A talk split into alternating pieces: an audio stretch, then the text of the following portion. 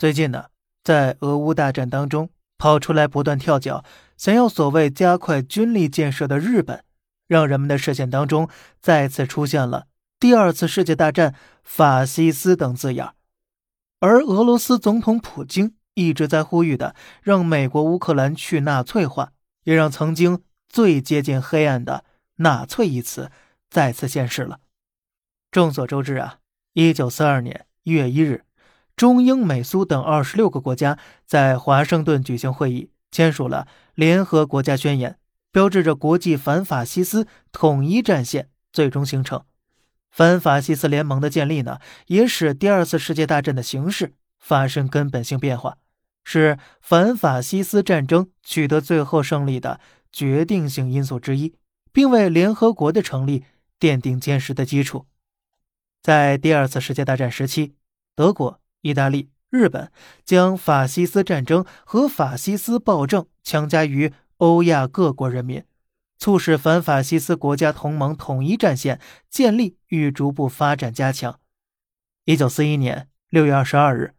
苏德战争爆发当天，英国首相温斯顿·丘吉尔发表广播演说，宣布对苏联给予力所能及的援助，齐心协力打击敌人。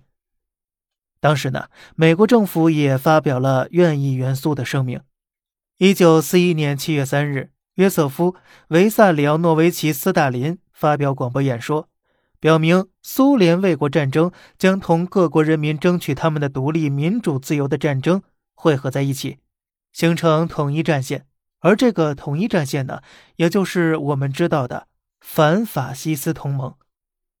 那么呢，前面说到的法西斯究竟是什么呢？第二次世界大战中，德国被称为法西斯，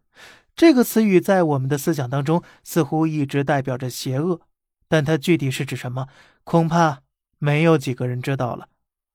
法西斯啊，其实最早来源于古罗马，当时它代表一种刑具，这种刑具呢，是用皮带捆扎的一束棍杖，名叫台棒，其中呢常加有一柄斧刃向外的斧头。据说呀，当时罗马执政官有十二名侍卫保护，每个侧卫肩上都有一束法西斯。法西斯是用来处死犯人的一种刑具，如果有人犯了重罪，执政官便大声宣判，侍卫官用法西斯将他处以死刑。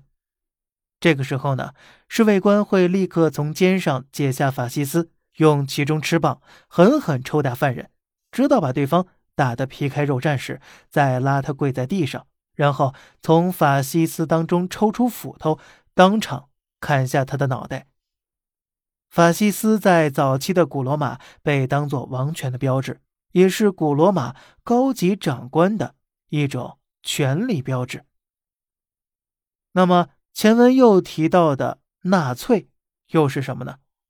也是在第二次世界大战，希特勒组建的一个德国政党，它的全名叫做德意志民族社会主义工人党，简称纳粹党。那么呢，为何当人民一说起纳粹会感到可怕呢？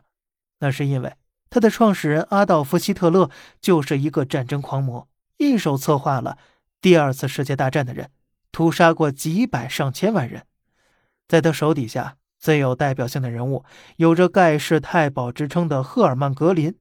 他在在位期间呢，犯下了滔天罪行，大肆抓捕六百万犹太人，流水线式的伤害他们。一九四五年，在纽伦堡受审，被判犯密谋罪、破坏和平罪、战争罪和反人道罪，并处以绞刑。但在行刑前一天晚上，格林服毒自杀身亡。而第二位纳粹人物就是希莱姆，纳粹德国法西斯战犯，历任纳粹党卫队队长、党卫队帝国长官、纳粹德国秘密警察首脑、警察总监、内政部长等要职，先后兼任德国预备集团司令官、上莱茵集团军群司令和维斯杜拉集团军群司令。他是对欧洲六百万犹太人、同性恋者、共产党人和二十万至五十万罗姆人的大屠杀，以及德国对苏联的东方总计划的倡导者和鼓动者，对许多党卫军的战争罪行负有主要责任。第三位呢，被称为宣传的天才纳粹喉舌，以铁腕捍卫希特勒政权和维持第三帝国体制，被认为是创造希特勒的人，他就是保罗·约瑟夫·戈培尔。以上三位呢，就是最具有代表性的纳粹人物了。当然，纳粹的恶魔远远不止这些。所以说呀，纳粹这个词语不单单是层面上的意思，更是有着一股可怕残酷的过往。中国古语说得好啊，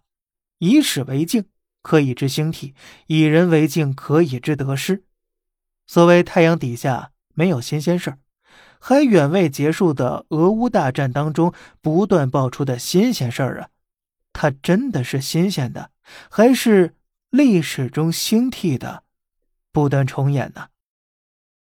好了，这里是小胖侃大山，每天早上七点与你分享一些这世上发生的事儿，观点来自网络，咱们下期再见，拜拜。